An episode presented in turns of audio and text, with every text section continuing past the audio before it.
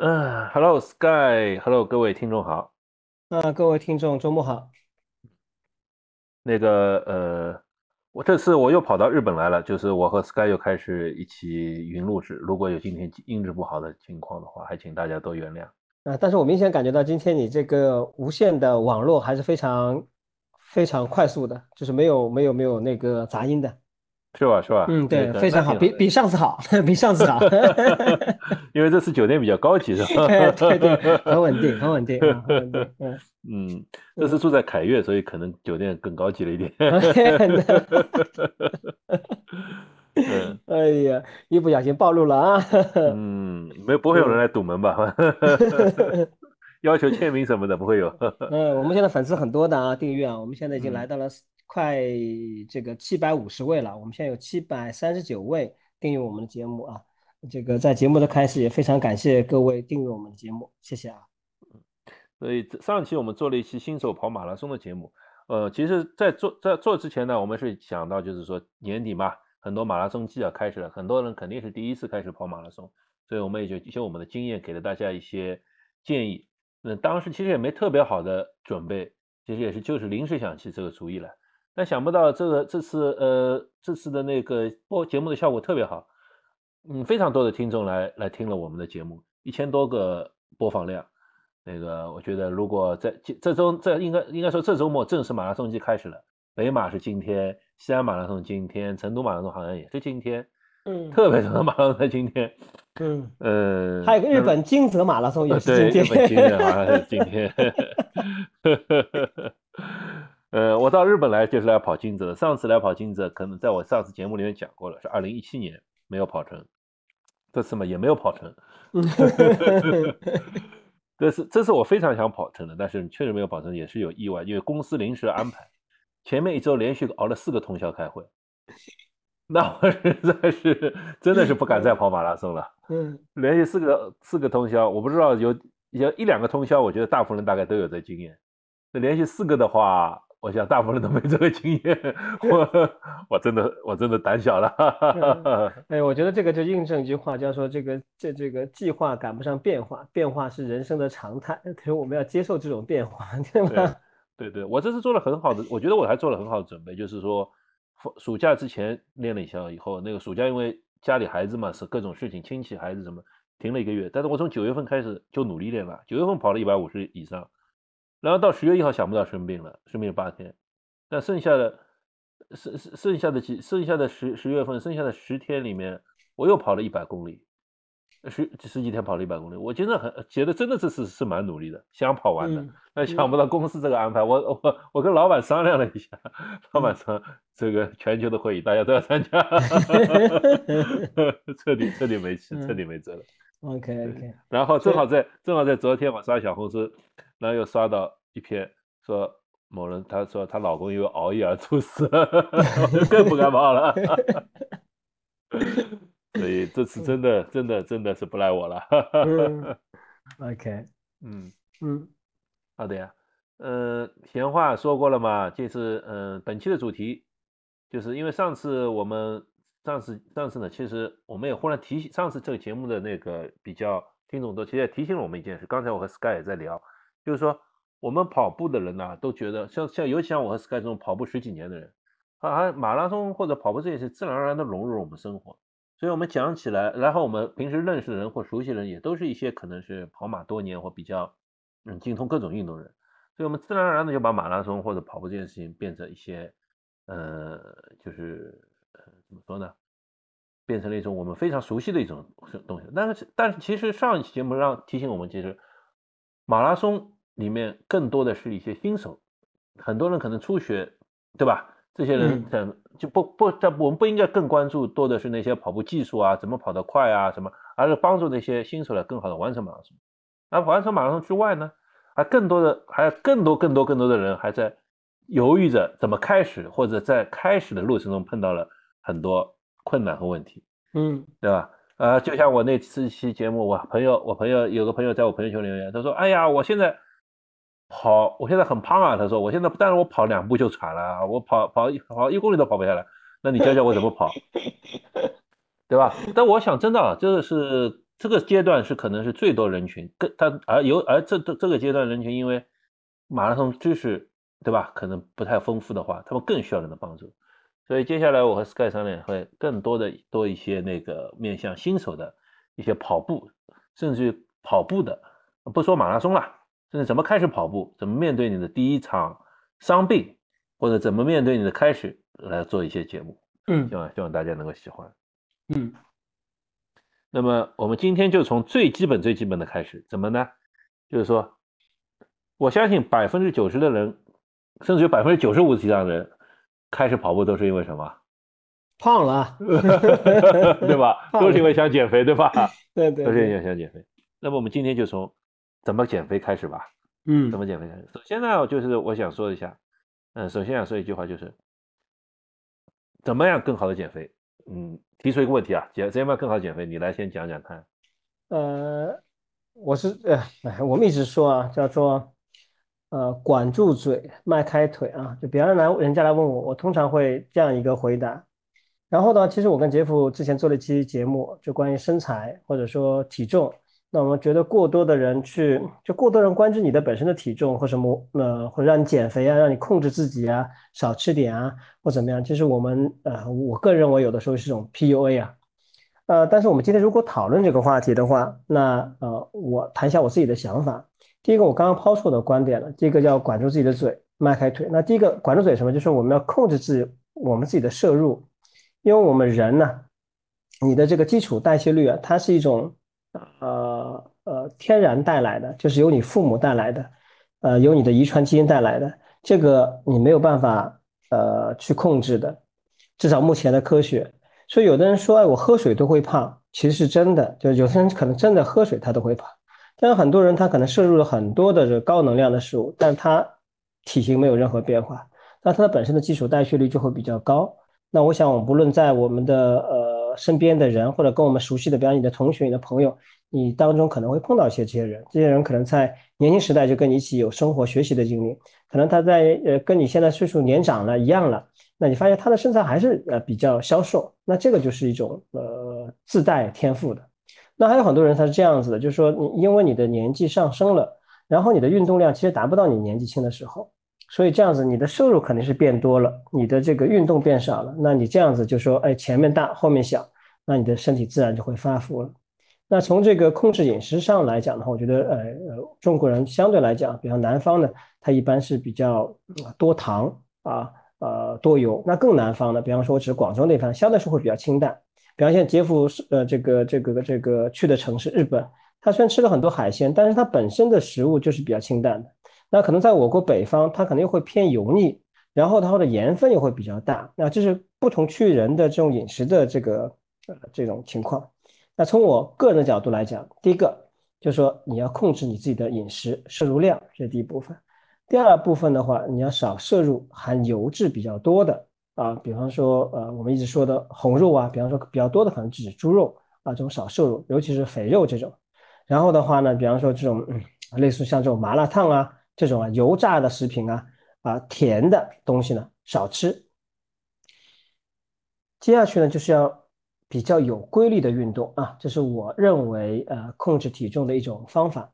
当然，现在还有一种说法，就是一种所谓的叫轻断食。原来我们有说叫做屁屁股，对吧？呃呃，前几年比较流行的，就是可能你持续三天或者七天，呃，一个断食的一个一个过程。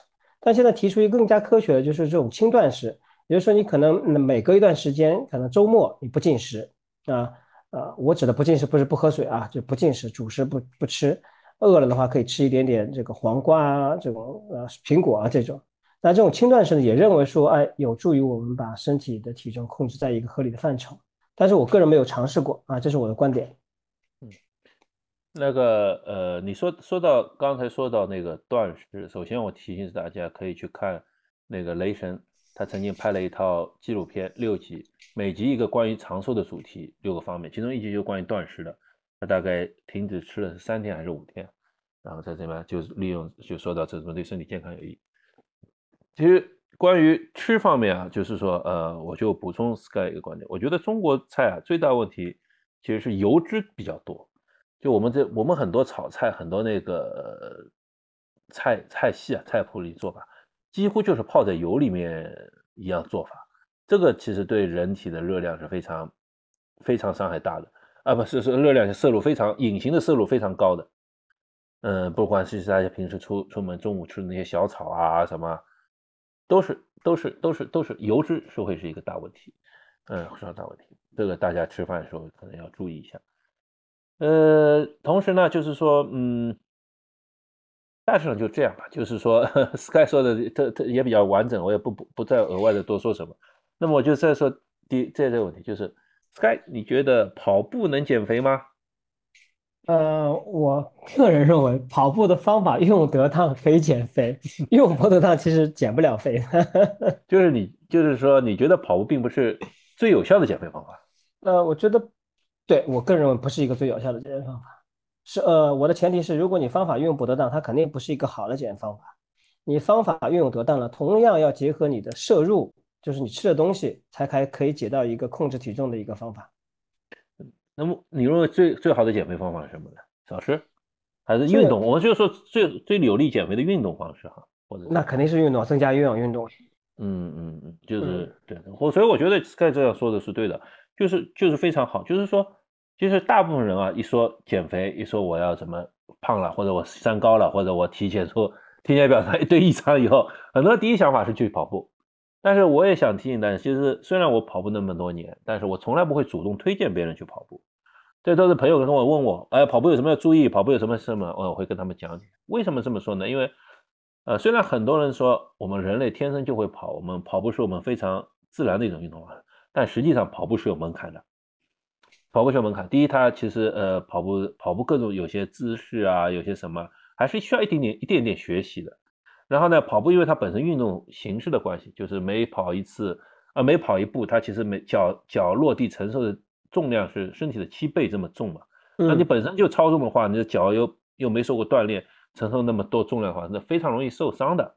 嗯。那么我们其实如果真的从减肥角度考虑，我们有很多其他方式可以考虑。就比如说对身体冲击不那么大的游泳啊，我知道很多人可能认为游泳不会游，或者就是家里不具备游，就就是不具备游泳条件嘛，就是游健身房啊、游泳馆不那么丰富的话，那么其实还有像健身房里的那个共享，呃，不是那个椭圆机，椭圆机其实也是和跑步的那个效果差不多，然后嗯，也是说不太容易受伤，还有骑自行车，对吧？现在现在骑自行车非常流行。那骑自行车，还有什么？还有那个散步，其实大家很低估了散步的作用。散步其实也是会会有会有会会会有很会有很多帮助的。就是嗯，为什么你看？虽然大家都说看到跑步的人好像电视一看，哎呀，那些高手个个都瘦得像猴子的，像黄的身材，但实际上就我们生活中碰到那些跑步的多的人，或者有些人。就是那些选手，他们不是因为跑步才变瘦的，是因为可能是因为瘦才才适合跑步，才会变成这个。而我们其实大家如果呃看到就是跑步的很多人的身材其实并不那么瘦。不是以前有个笑话嘛，就是说，呃，你你记得吧？我记得网上有个笑话，就是嗯，唐僧西天取经下来，猪八戒还是那么 没有瘦下来，对吧？其实其实还真是这样，就是耐力运动虽然有减肥的作用。但但是它不是它那，但是它不是效果最好的。就在在我们减肥的时候，如果就像 Sky 刚才提到的，就是管住嘴，迈开腿，主要是为了什么？就是为了制造热量缺口。我们知道每天人会设定摄入一定热量，那么如果如果它的摄入的热量小于消耗的热量的话，那么人就会减重嘛，对吧？这是很容易理解的。但是如果这个差值太大的话，其实人会自动调整的。什么意思呢？就是人的有人的那个基础代代谢系统啊，是个非常智能的。就像就像比如说以前很多人就就就是说，嗯，减肥或者很多姑娘们减肥最容易的方法什么？不吃嘛，不吃不就减肥了，减重了嘛？那是效果是有的，但是不吃造成的结果呢，就是就像人饿饿的时候呢，人体会认为你在处于饥荒了，那它首先是会让你体重快速下降，但是饿了久了以后，它会让你。调整调整你的基础代谢系统，让你的消耗变慢，然后到后面减肥就饿了就减不下去了。但其实呃，其实就是控制饮食，它会发生这个情况，开始快，后来慢。然后呢，再再然后呢，就是说，呃，但是一旦开始重新恢复吃的时候，那么系统就人体系统就会认为你恢复食物呢，它会快速帮你继续能量，这时候你反弹也特别快。那么，所以为了维持、维保证，为了就像如果你消耗太多的话，那人体也会一样认为你面临的一些困境，所以它也会帮你调整这个系统，让你基础代谢减慢，然后摄入的变多，呃，吸收变多，那让你不是那么容易接受。所以一般来说，如果从大家有兴趣去记录自己每天摄入的话，那么其实就是呃消耗五百卡大概差不多，这是比较比较有效的一个消耗方式。那如果不不高兴去记录什么呢？其实我们也可以就维持平时的生活习惯。然后每天通过散步啊，呃，大家如果有些有有兴趣，可以用手手表、运动手表、手环或手机都可以记录一些运动的消耗。那如果一天能额外消耗五百卡的话，女性比如说四百卡，其实我觉得也差不多了，四百卡到五百卡的左右。那其实坚持最主要的坚持一段时间就可以帮助你减肥。嗯，结果说到这个地方，我跟大家呃说下我呃 我理解的和我的建议给各位的。就说呃有氧运动，从我个人的观点来讲，它是一个控制体重一个比较好的方法。但是什么是有氧运动？有氧运动最重要的什么？那我反而我把这个问题倒过来去说，就是说第一个是时间，就是你必须要花费足够的时间。啊，你不认为说我出去跑步跑了十五分钟、二十分钟就 OK 了？那我们认为什么？就是说应该在三十分钟到四十五分钟左右的这样的一个有氧的时间。这是第一个，第二个，你什么样认为达到效果了？就是你觉得自己微微的出汗啊，你不要大汗淋漓啊，那要觉得自己有点微微出汗，那我觉得这个差不多可以了。就第一个时间，第二个你的体感，第三个就是我们说的，就是说哎，你要你要跑多快，呃，或者说你的心率要达到多少？就我这样说了。如果你有表，你可以监测一下自己的这个心率。一般的话，可能在一百三上下或者一百二左右啊。不好意思，这个我没有一个具体数字啊，我我我忘记了。呃，比较简单，就是你你你很轻松，你很轻松，你可以谈笑风生跟别人。然后你这个整个运动下来以后，就还是回到你的整个体感，它不是大汗淋漓的，它应该是微微的出汗就 OK 了。但是你的时间必须要控制住，就是你不能短于啊这个三十分钟到四十五分钟。否则话，这个效果是比较弱的。嗯，反正 Sky 刚才讲跳了。我本来是想说的是，呃，假设说你决定以跑步开始作为你的运动的话，那么 Sky 这些建议是这样，对吧？因为也许你可能游泳，你可能选择游泳了，那蛮好的。那今天我们不覆盖到游泳，那你觉得觉得你本来你想骑自行车，那可以的。我如果有兴趣。留个言，我们下次讲自行车，讲游泳也可以，但是呃，一些请留言，就是我们，但是我们主要还是以跑步为主，跑步为主，跑步为主，跑步。那如果决定你你决定了是以跑步作为你的一项运动来开始，而且你将将来也跑个马拉松也很帅的嘛，所以选择跑步，那开始减减肥开始。那么怎么开始呢？也是这个就是这个就是呃，我们我们接下来要说的话题了，接下来说话题，嗯。就是呃，我觉得就是呃，首先嘛，你跑步肯定是跑不快、跑不动的。那所以我建议在跑步之前，先快走一段时间。这快走呢，就按照刚才 Sky 的建议，微微出汗，时间嘛三四十分钟以上。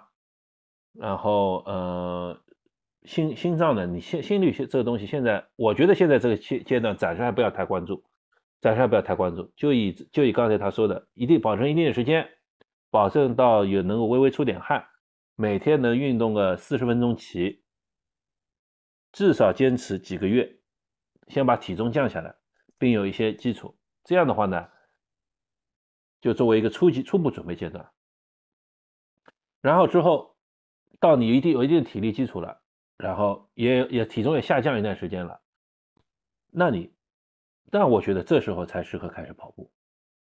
千万不要着急，因为。你跳过这个阶段当然是可以，但是就比较容易受伤。但是还是希望大家有点耐心，嗯，把基础打好再开始跑步，这样会更好点。那如果开始跑步了以后，我相信大家都会面临一个问题，就是跑。这个时候，其实这个跑步的时候，就刚刚大家开始跑步嘛，其实对自己跑多少速度是没有概念的，很容易一跑就跑了很快。你以为自己很慢，或者想着自己还是学生时期的时候，三十年前跑那个蛮快的嘛，就是按照这速度跑。但现在别忘了，你已经胖了二十年了，所以你跑慢的时候，所以所以所以所以那个呃，开始呢，第一尽量慢慢跑，但是就算慢慢跑，你也会跑不动。那么这个时候呢，就走，就先就是我总结一下，就先从走开始。当你有一定体力以后呢，那就加入一些跑，跑走结合。那再有体力以后呢，再跑多一点。然后再有体力以后呢，再跑多一点，逐渐逐渐逐渐呢，就会变成了你就能够，你就对自己的身体状况也掌握了，对跑步这个技术也掌握了，那渐渐渐的就开始能够跑了。这时候呢，就可以完成了一公里、两公里、三公里。这样呢，从跑步角度来说呢，你就可以算是入门了。嗯，我们有句话说，能跑三公里。就能跑五公里，能跑五公里就能跑十公里，能跑十公里就能跑半程马拉松，能跑半程马拉松就能跑全程马拉松。对的，对吧？这个 之后的道理是一样的，最难的是开始。嗯，就千万记住，英文有句话叫 “baby steps”，就是像婴儿学走路一样，慢慢开始，慢慢来。好，对吧？这是这个就是呃关于跑步的一些建议，就是呃如果如这关于关于关于刚才刚才 Sky 那个讲到心率啊，关注心率啊，高低啊，这个。这我们暂时先不说，为什么呢？因为我觉得这个要要专门开一期节目来说，专门开一期节目来说，这个那个太复杂，太多的那个呃相关的东西要讲解。嗯嗯，所以我们到时候我们前面之前曾经谈到过，但那个我们可能讲的太专业了。那现在我们不讲这么专业，我们先从基础开始。嗯嗯，刚才说到，那么如果能跑步了以后，我想这就面临一个什么问题了？呃，赶紧来猜猜看，我想接下来想说什么，就是就或者回想一下，你新手之之后开始能跑步以后，开始面临第一大问题是什么？现在买什么装备啊？买鞋子啊，对啊。所有人，我相信第一个问题就是，而且如果但凡有个有个论坛，或者但凡有个有个什么，就是买鞋。对呀，买鞋。嗯。买什么鞋？尤其是现在鞋子百花齐放，那个嗯。嗯，你对买鞋有什么建议吗？就我们关注啊是新手啊，可能他新手买第一双鞋，因为我相信他第一次跑步的时候，他肯定是随手抓了一双鞋就来跑了。嗯，不管是篮球，我这我其实第一双跑鞋也是一双篮球鞋。你还记得你第一双跑鞋什么？你记得你第一双跑鞋什么吗？我记得很清楚，我第一双跑鞋是双篮球鞋，耐克的篮球鞋。我第一双跑鞋啊，我忘记哦，我卡亚诺，我第一双。是卡亚诺，这么这么专业？嗯，对对对，我起点很高的。我第一双是一双篮球鞋，那甚至可能也不是篮球，可能是网球鞋，因为那时候爱打网球，所以嗯，但但肯定不是跑步鞋，好吧？你对你对你对那些呃新新手们的想入门的现在关于选鞋有什么建议吗？嗯，我我个人啊，呃，觉得就是说，我以我现在的观点啊，就说。适中的就好，比方说迪卡侬，我们一直我一直比较推荐迪卡侬啊，就是你可以到迪卡侬去买一双跑鞋，呃，价格适中的，不要太贵的，你不要一上来就买一个七八百的或一千多的，你可能一开就买个四五百的或三四百的，我觉得就 OK 了。这是第一个，第二个，我呃，这个这个呃，如果你的城市呃有这个专门测脚型的，一般比方说在耐克里面会有，我记得以前在美津奴、艾斯克斯里面都会有测脚型的。那你可以到这个店里面去专门测下脚型，呃，不要害羞，不要紧张，就花点时间去测一下。那测下去对对你来说，你可能会收到几个信息啊。第一个，你可能知道你的脚的具体的尺码。我指的尺码是指你的脚的长度是多少厘米，因为我们的人的左右脚大小并不完全是一样的。呃，有的人可能左脚会大一点点，右脚可能会小一点点，就是你要测出你脚的厘米数。这样子，你在选鞋的时候呢，你要以你大的那个脚呢去作为一个选鞋的，因为现在其实大家逛实体店比较少了嘛，有的时候都是网购嘛，对吧？那一般厘米数呢会比较标准一些。这第一，第二个，其实很多人并不知道自己是平底足，很多人可能并不知道，所以你到店里测试好了以后，你可以把自己的脚型给啊判断一下，那你这样子可以选一些要适合你的鞋的鞋鞋型，比方说支撑类型的。或者选择一些鞋垫啊来支撑你，那呃这样子呢，我觉得可能相对会比较好一些，然后也比较放松啊，就是你也给你一个理由可以去实体店看一下。所以我的第一个观点就是说，嗯，一开始你不要太关注鞋子的呃这个这个价格，呃你看得上眼的，呃价格适中的，先作为你第一双的入门的跑鞋。嗯，这个呃，我我我和我因为生在这个上海这样的大城市，所以呃，我我呃，可能和其他城市的那个听众，嗯，知道信息不一样哈。那我就给上海的听众提供信息，像上海的 SX 旗舰店在淮海路的 SX 旗舰，它是有比较专业的量角服务的，有 3D 扫描啊，有等等这些，嗯，刚才 Sky 都都有。然后呢，现在好像嗯，有不少的迪卡侬比较新的店，它也有量角服务的。你呃，你站上去，然后他会给你扫描你的脚型，告诉你的尺码，告诉你合适的。虽然不是动态的，只是量你的脚大小和那个呃和大小和嗯足弓高低啊等等，但是呢还是很有帮助的。第三呢，就是现在霍卡霍卡的店里似乎也是有一些有一些店里也有有有这个量脚的服务了，这个也是呃很比较比较不错的呃一些服务。那如果没有没有那个，就像刚才说，如果没有量角服呢，我觉建议大家尽量选那个，呃，店里有跑步机可以试跑的试试跑店。这个选择一双鞋以后，呃，在店里试试着跑一跑，可以可以可以那个呃帮助你更好的选择鞋。其实选择鞋呢，在我们之前的选择鞋呢，一个是选择合适的合适的那个和对的足弓形状等等，这个我相信很多新手可能可能不太。不太不会太有这方面的知识，那么你就大致知道一下，就是嗯，听一下店员的推荐也没什么问题。因为鞋鞋这个东西一定是要靠试的，一定要靠很多呃年的积累。别别说别说别说新手的选鞋，就算我我到现在十几年跑下来，那个在鞋子上也也偶尔也会也会吃亏的，经常会碰到那个嗯，或者比如说跑五公里、十公里、二十公里都没问题，但跑到三十公里以上就出问题。或者有时候觉得好看了，这出出身上很很好，但实际上也不适合的鞋。这种鞋，这种情况也蛮多见的，所以大家别担心，别怕，一定要试试。但一般来说，从初学入门的，如果没实在没有这些条件去选择去量脚啊，去测试什么，那只能淘宝买。我相信很多人也会面面临这个情况。那么呢，就尽量选择那些大厂的，尽量选择那些经典的款型，比如说亚瑟士的，亚瑟士的那个卡亚努。亚瑟士的 Nimbus 这种这种嗯，所有人都选的鞋型，这肯定是呃大致上大致上不会出错。那或者像耐克的飞马，对吧？或者像呃美津浓的那个叫 Wave Rider 系列，或者这这些这些系列我们前面节目都讲过，大家可以有空去听一下。嗯，或者迪卡侬，迪卡侬的迪卡侬鞋也不差的，都是可以穿的。呃，然后呢，就是说，就是说，但是到，但是我就不是推推荐大家听着广告去选鞋。虽然很多很多那个呃厂商他们非常善于做广告，请名人代言啊，制作活动啊，但是我还是希望建议大家去选择那些历经考验的吧。你看卡宴都好像现在已经出到了二十三十代左右了，二十几代左右了。那我相信这个这个毕竟还是还是很还是会适合大众的。就是这么经过这么多年考经过考验的鞋款型的话，还是适合新手。但是至于你至于这之后，你知道自己选择该选择什么鞋的时候，那你已经不是新手了，那就可以按照 你的想你的自己想法去选。你要好看选也好，你要的功能选也好，这个都随意了。那同时呢，在鞋上呢，我觉得正好我们节目出来的时候，应该也是双十一正正正在火的时候，所以便宜把趁便宜买一两双。然后呢，我同时也在跟大家说，就是不要介意买旧款，旧款一两年的鞋又实惠，然后又如果如果那个口碑也好的话呢，这个也是可以选的。不是说好些东西不是说一定新款更好。那然后还有一个建议呢，就是你选鞋呢，尽量在大家选鞋的话，尽量不要去看去听那些 UP 主的推荐。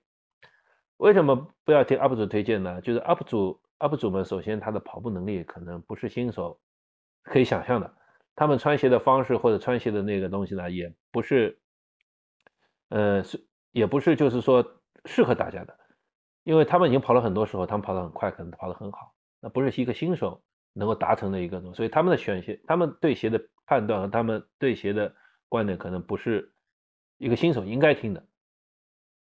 嗯，虽然我自己偶尔也会做跑步评跑鞋评测，但是我只是做着玩，所以大家也不要听我的。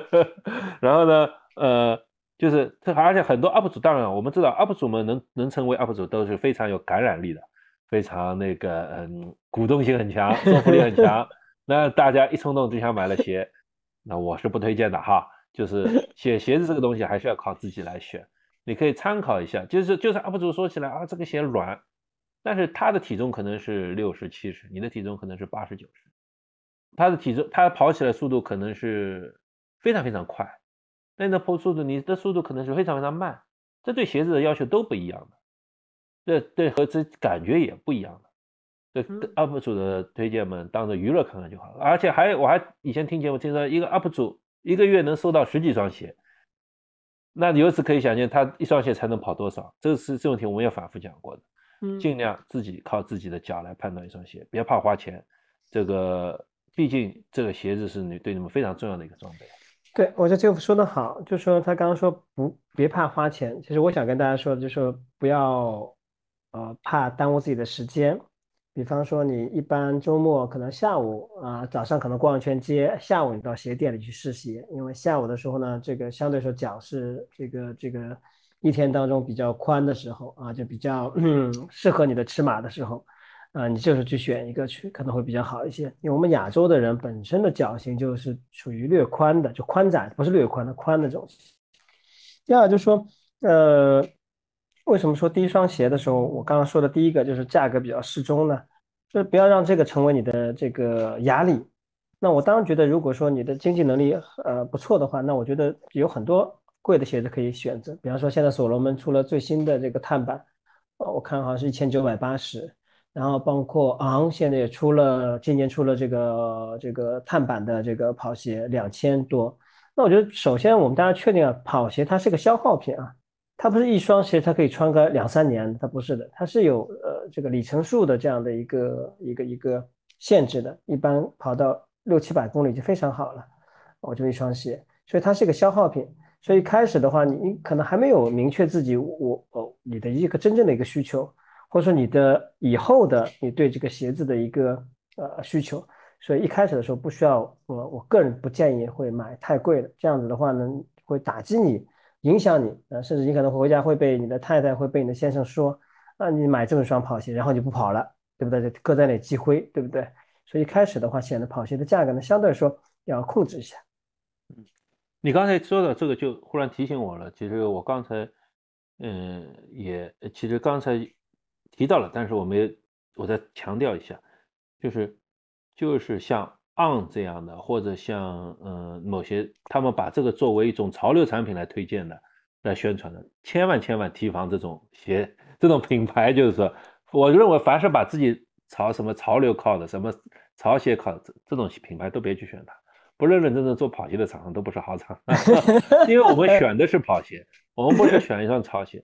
你 On 嘛，好吧。也许有人看上去很好看，但是我一直很很抓狂的一点，我觉得旁边的洞洞里会嵌石子，对吧？呃，这个还甚至还其他其他一些品牌，对吧？那个吹吹的吹的人无人的，吹的忽悠的很好，什么柏油柏油路霸，什么什么什么弯道王啊，什么什么什么的东西，买一双靠谱的、便宜的、结实的，跑鞋开始跑。等到你跑，等到跑个跑个几十几百公里以后，那么自然这可能就知道自己适合什么样的跑鞋。而且我现在也才发现，我以前一直也有很多偏见哈，就觉得那个脚，呃，就是脚如果产生问题，鞋子选不好。但实际上，我们中国的厂商是是有一点点不完全为用户考虑的。你像日本买跑鞋的话，日本跑鞋从低从两亿、三亿、四亿，有四五个宽度可以选。这个其实对脚的就是照顾就非常好了。呃，在美国的话，有这个跑鞋，甚至于你跑出个一两百公里或者多少时间之内，你跑一样可以拿回去退，都是都是都是非常照顾的。而我们中国呢，就是就非常非常就是这方面还还不完善，所以呢，嗯，大家就是如果跑鞋如果脚出现问题了，千万记住，就是如果如果呃我我曾经碰到有人说自己跑了就容易黑指甲，他说这个黑指甲是没办法这个。是我的勋章，但我觉得这，但我还是要告诉你，这个是不正确的，不正常，这一定是鞋有问题。你的脚可能是少数的脚，但是终究能找到一双适合你的跑鞋的话，嗯，希望还是多试试照顾好你的脚。OK，嗯嗯呃，今天讲到这里好像也讲的差不多了，蛮多时间了。嗯那我们今天要么先停在这儿，嗯，怎么样？停在这里，先讲到鞋这个就 OK 了，对吧？呃对，因为接下去我想还有很多话题，一讲又好久。比如说我们嗯接下去还要碰讲到跑步姿势问题啊，嗯比如说碰到第一场第一个伤痛要怎么怎么准备啊，嗯还有怎么去哪里吸取跑步姿势啊，嗯怎么开始你的跑第一个五公里啊，是不是要参嗯加跑团啊，怎么训嗯练啊，一些基础的知识等等。嗯，那我们接着今天大家最后一个话题吧。我们刚刚说嗯好鞋了，那我们说穿什么袜子好的，你去跑，那我们结束我们今天的整个的这样的一个呃主题。嗯所以呃，最后那我来问这个问题了，就是你嗯推荐初学的跑者或者开始跑步的同学们，呃，穿什么袜子去跑步？工作袜？我觉得哈，袜子这个东西啊，就像我刚才推荐跑鞋一样的，本着本人朴实平凡的想法，就是不要去太花，开始不要用太花哨的袜子，就是呃，比如说像我就我不去，我不是很推荐新手穿五指袜，我也不是很推荐新手穿那些压缩带压缩功能功能性的袜子，我也不是很推荐新手穿那些什么呃豆豆袜，什么特别防做过防滑处理方做这些特殊处理袜子。我觉得新手开始的话，就可以用比较普通的跑步袜或者普通的运动袜就可以，呃，甚至就呃像迪卡侬的袜子也可以，嗯，就就是最普通的啊，不要那些带压缩，不要那些带防滑，不，这我觉得那些都不是特别必要。然后呢，包括像呃，我最近买多的比较多的是安德玛的那个打折的袜子，差不多二十块钱一双左右吧，二十块钱不到点，十几块钱一双左右。我也经嗯常，然后买的都是同一款，这样防止左右高或者，所以漏少掉一只完全不影响，我只用一样的配对。就是这这就是是同时我也认为的，别去买那些左分左右脚左右脚的，也没什么必要，因为嗯这万一掉了一只，你就废了一双了。嗯 你需要这种特殊设计的袜子，嗯对吧？那个呃，我我觉得就是就是或者就是普通的运动啊，或者耐克这种标榜为跑步袜，但是买不要太贵的就就行。嗯，我也是这么建议的。然后我也呃，在这个这个这个档口，我也我我个人其实呃无所谓，你去买一双棉质的，或者涤纶质的，或者羊毛质的袜子，我个人觉得没有必要去挑挑剔这种呃材质的这种袜子。呃，当然最好的选择你就像呃去迪卡侬啊、呃、去买，或者普通的这个品牌跑步品牌买这种袜子，也不要买的太贵的。但是我不推荐一种袜子啊，呃，我不知道大家会没有印象，就是那种非常薄的，就一般适合夏天男士穿的，穿皮鞋或者穿什么非常薄的涤纶，对这个我是非常不推荐的给各位。对，这个是会滑的，这样子你脚在穿好袜子以后，在鞋里面，你这个脚是跟这个鞋垫是没有摩擦力的，这样反而会使你的脚底掌、脚掌这个部分会磨出泡的。因为一旦磨出泡以后，因为对一个新手来讲，你就会觉得很不舒服，所以你就没有足够的耐心去跑下去，所以不要选择这种袜子啊。对，我觉得是反正标的普运动袜的基本上都可以选，嗯，基本上都可以选，对吧？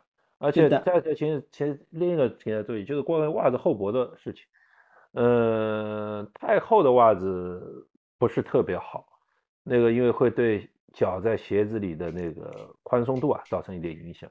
嗯，但是新手嘛，你反正跑的也不是很多，你可能最多也就跑个五公里左右，所以呃，就是普通的运动袜就可以，不要太贵。嗯，对的，当然也不要太便宜。我看到有人买什么三块多一双的，拼多多什么什么什么三双十块钱的。我刚想说拼多多，这种也别去买，这种也别去买。虽然它很便宜，说有人说便宜嘛，我都不用洗，我穿。穿穿一两次我就 扔掉它或者怎么样，对吧？嗯，我无所谓。但是那种袜子可能也带来一些奇怪其他的问题，比如说你就跑一半破个洞，把你脚在外面动来动去把它磨坏掉，那也没必要。一双袜子，嗯、呃，我相信绝大部分人说十块、二十块、三十块、三十块一双，二三十块一双袜子还是还是还是消费得起，而且这袜子也是挺能够非常长时间，嗯，可以穿。蛮经用的，就是把指甲剪好了以后是蛮经用的。嗯啊，你说到说到话，那我顺便提一嘴关于鞋垫的事儿。呃，我前一段时间买了那个某品牌的那个九十九块一双的那种鞋垫，但是我觉得也没有什么特殊。但我觉我个人觉得鞋垫有两个作用，大家参考一下。一个就是用来调整鞋子本身的大小的。那有些鞋子特别，就是有有些鞋子呢，就是说你大了半码太宽，或者小了半码太小，呃，或者说它没有半码，只有大一码的选项。那你又觉得非常想买的话呢，有时候呃换一双厚一点鞋垫，其实对你的鞋子的宽松度的调整啊是有一定帮助的。嗯，虽然我不推荐这样，但是确实是，其实很多品牌的其实，但是其实品牌本身的鞋垫它也是有厚有薄的，有些做的特别薄，有些做的特别厚。那么所以呢，我觉得就是嗯，如果能选择一双合适的鞋垫，嗯，对鞋子的宽松度啊，对你的脚和它的配合会是有帮助的。这第一。第二呢，就是呃，刚才 Sky 提到，有些人是平足，平足呢，我们知道走长路会脚足弓疼，那个呃，或者就是脚疲劳了，就是走走时间长了也会足弓疼。那呢，如果如果使用一些带有支撑支撑功，有些时候是可以买支撑功能的跑鞋。但是呢，如果你的足弓又没有到需要足弓支撑跑鞋那么程度的话，那么一双带足弓支撑功能的鞋垫对你的足弓的疲劳缓解呢也是有帮助的。嗯，这是我关于鞋垫的建议。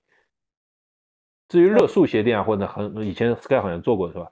对，很贵的，嗯，对新手不推荐，对吧？但是没我我个人也不认为没什么特别大必要，大家不要去想了，不要想，没必要，好的，没必要。好的，嗯。那好的，我们今天节目就先到这边了。哦，对对对对对，我在关于鞋带，我在最后说一个话。哦呦，鞋带鞋带鞋带，嗯啊鞋带鞋带鞋带是，就我建议大家，这个可以大家一个就是提醒，就建议一个大家就是嗯，新手呢，就是大部分人是不愿意去，我知道，据我所知，绝大部分人是不愿意去解鞋带和系鞋带的，鞋子都是一脚蹬下来，你是不是这样？我不是这样子的，我解鞋带的，你是少数，你是少数。那大部分人那时候呢，如果你嗯就是这样蹬久了呢，是对鞋子是有会有些损害的。那么我觉得大家可以上淘宝去买弹性鞋带，弹性带，弹性鞋带对专业比赛也是有帮助的。嗯，但是呢，对新手来说，就是说，呃，尤其尤其有些鞋带啊，就我就是有些鞋子我也不知道它为什么做设计，鞋带特别长，鞋带特别特别长，然后呢也不容易绑紧。那么就淘宝买一些弹性鞋带，会对你的鞋子就是换一副鞋垫鞋带吧。这个对鞋子的呃对新手也是有帮助，这也是一个一一般人不太注意的地方。嗯呃，就换一副鞋带，有弹性的那种呃鞋带，蛮好用的。嗯，杰夫刚刚说的是有弹性的带卡扣的，就是它可以通过弹性把它给直接收紧的。呃，我不推荐大家去拼多多买那个 Bora 这种类似像 Bora 系列这种拧紧的。BOA 就是一个旋钮，对吧？对，我不推荐大家去买这种啊，就是因为我实际测试下来不是那么好用。因为它可能呃，anyway 我不知道具体什么情况，反正我测下来不是那么好用，然后其实也不是很舒服，所以大家当然也不是很贵啊，十几块钱，但是我就我推荐大家不要去买，没有必要。然后的话呢，呃，扎鞋带的时候呢，刚刚杰夫说，因为有的鞋带过长，那你自己动手能力强，你直接把它剪断也可以。还有一种就是说，呃，我真的碰到比较头比较疼，就是很多鞋买过来以后呢，它的鞋带扎好了以后呢，它本身它可能的这摩擦力没有那么大。所以，呃，你有时候跑跑，它可能就会松掉。所以呢，这个系鞋带呢，就是你你你要打一个梅花的这样的互相绕的这样系鞋带，就打一个呃不易松开的这种方式啊。这网上有很多教程的，大家可以看一下。对，这个我们没法在节目里给大家描述清楚。好 吧。OK。嗯，好啦，这个我觉得这样的话，关于鞋子应该所有的话题都涉及到了。嗯嗯，这个接下去就下期就可以讲一些。其他的东西了，嗯，如果我有我们没讲到的地方，那么还请大家留言告诉我们，我们下期再给大家补充一下。好的，也请各位呢，呃，趁着我们呃上一波的热度，呃，觉得我们节目好听的呢，帮我们多多分享给呃你的朋友，呃，当然也觉得在我们节目当中没有涉及到的，或者有些方面觉得可能不是这个道理，或者有出入的，也请给我们留言。那我们会啊及时的反馈给你，谢谢各位。嗯嗯，或者哪位在新手阶段曾经踩过的坑，呃，留个言，那我们也分享给其他听众，想帮助一些更多的新手吧。呃，谢谢大家。好，谢谢。嗯，拜拜。